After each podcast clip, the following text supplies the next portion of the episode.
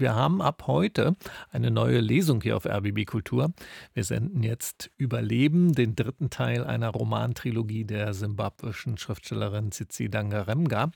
Die Schauspielerin Abak Safairat liest dieses Buch für uns. Die drei Romane der Trilogie erzählen von Tambuzai, einem Mädchen aus einer armen Bauernfamilie.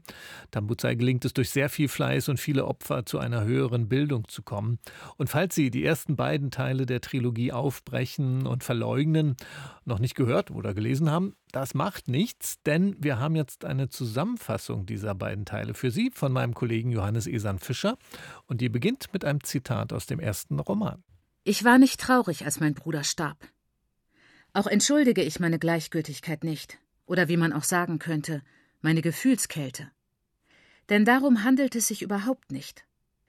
Deshalb werde ich mich nicht entschuldigen, sondern anfangen, mir die Fakten zu vergegenwärtigen so wie ich sie in Erinnerung habe, die zum Tod meines Bruders führten. Die Ereignisse, die mich in die Lage versetzten, diesen Bericht zu schreiben. So beginnt die Geschichte von Tambuzai, genannt Tambu. Sie wächst in den 60er Jahren in Rhodesien auf, dem heutigen Simbabwe, damals unter britischer Kolonialherrschaft. Ihre Familie sind arme Bauern. Nur ihr ältester Bruder soll eine höhere Schule besuchen. Für Mädchen reicht einfache Schulbildung. Und nach einer schlechten Ernte ist nicht einmal dafür genug Geld da. Aber die kluge und ehrgeizige Tambu baut kurzerhand ihren eigenen Mais an und verdient sich so das Geld für die Schulgebühren. Die simbabwische Schriftstellerin Tsitsi Dangaremga erzählt in ihren Romanen aus einer Welt, die sie selbst sehr gut kennt. Selbst heute leben 67 Prozent der Menschen in Simbabwe auf dem Land. In Rhodesien damals waren es noch viel mehr, vielleicht so um die 80 Prozent. Es gab also viele Mädchen wie Tambuzai in dieser Zeit. Hinzu kommt das System der erweiterten Familie. Selbst wenn Familienmitglieder in die Städte gezogen sind, sind die verwandtschaftlichen Beziehungen sehr eng geblieben. Für Tambu ist diese erweiterte Familie Segen und Fluch zugleich. Als ihr Bruder stirbt, erhält sie die Chance, zu ihrem Onkel Baba Mukuru in die Stadt zu ziehen, um die höhere Missionsschule zu besuchen. Damit wachsen auch die Erwartungen an sie.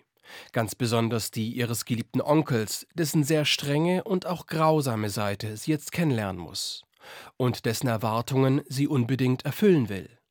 Zunächst gelingt ihr das auch. Sie erhält ein Stipendium für eine angesehene Klosterschule. Dort lernt Tambuzai noch mehr, setzt sich extrem unter Druck und entwickelt einen Traum. Ich konnte die Person mit der besten mittleren Reife sein. Ich würde ihnen beweisen, dass ich hatte, was es brauchte. Ich wäre die Nummer eins der Klasse. Und dann, am Ende des vierten Schuljahrs, würde ich im Saal den Gang entlang gehen und meine glänzende Trophäe entgegennehmen. Aber eine andere Schülerin erhält die begehrte Trophäe. Tambuzai zerbricht fast an dieser Niederlage und scheitert zwei Jahre später am Abitur. Gleichzeitig tobt in Simbabwe der Unabhängigkeitskrieg. Ihr Onkel wird fast ermordet, weil er als Verräter denunziert wird, wofür ihr später auch noch die Schuld gegeben wird. Ich wollte wirklich darstellen, was in der Kultur vor sich ging beim Schreiben habe ich festgestellt, dass die zentralen Themen das Patriarchat und der Kolonialismus sind. Ich hatte damals aber nicht mit diesen Begriffen darüber nachgedacht. Ich habe mich nur gefragt, wie kann ich eine Geschichte über ein junges Mädchen schreiben, mit dem sich andere junge Mädchen identifizieren werden. Nach gescheitertem Abitur wird Tambuzai von ihrem Onkel verstoßen. Niedergeschlagen schafft sie trotzdem einen Studienabschluss in Sozialwissenschaften und schlägt sich als Werbetexterin durch im jetzt unabhängigen Simbabwe. Sie findet Freude an dieser Arbeit und sieht für sich endlich wieder eine Zukunft. Ihr Text für ein Haarpflegeprodukt ist sehr erfolgreich. Als Autor wird dann allerdings ihr Vorgesetzter angeführt. Mein Text war gut genug. Ich jedoch nicht. Und selbst das, dachte ich verbittert war wie alles andere an mir falsch. Mein Text war nicht gut genug. Er war es nur unter dem Namen eines anderen. Dann erhält Ihr Werbetext auch noch einen Preis. Wieder entgeht ihr die erhoffte Anerkennung. Wieder erhält jemand anders Ihre Trophäe. Tambuzai kündigt kurz entschlossen und muss dann auch noch ihr Wohnheim verlassen. Und so ging ich an diesem Abend erschöpft in mein Zimmer, das ich bald würde räumen müssen, und fragte mich, was für eine Zukunft es für mich, eine neue Simbabwerin, gab.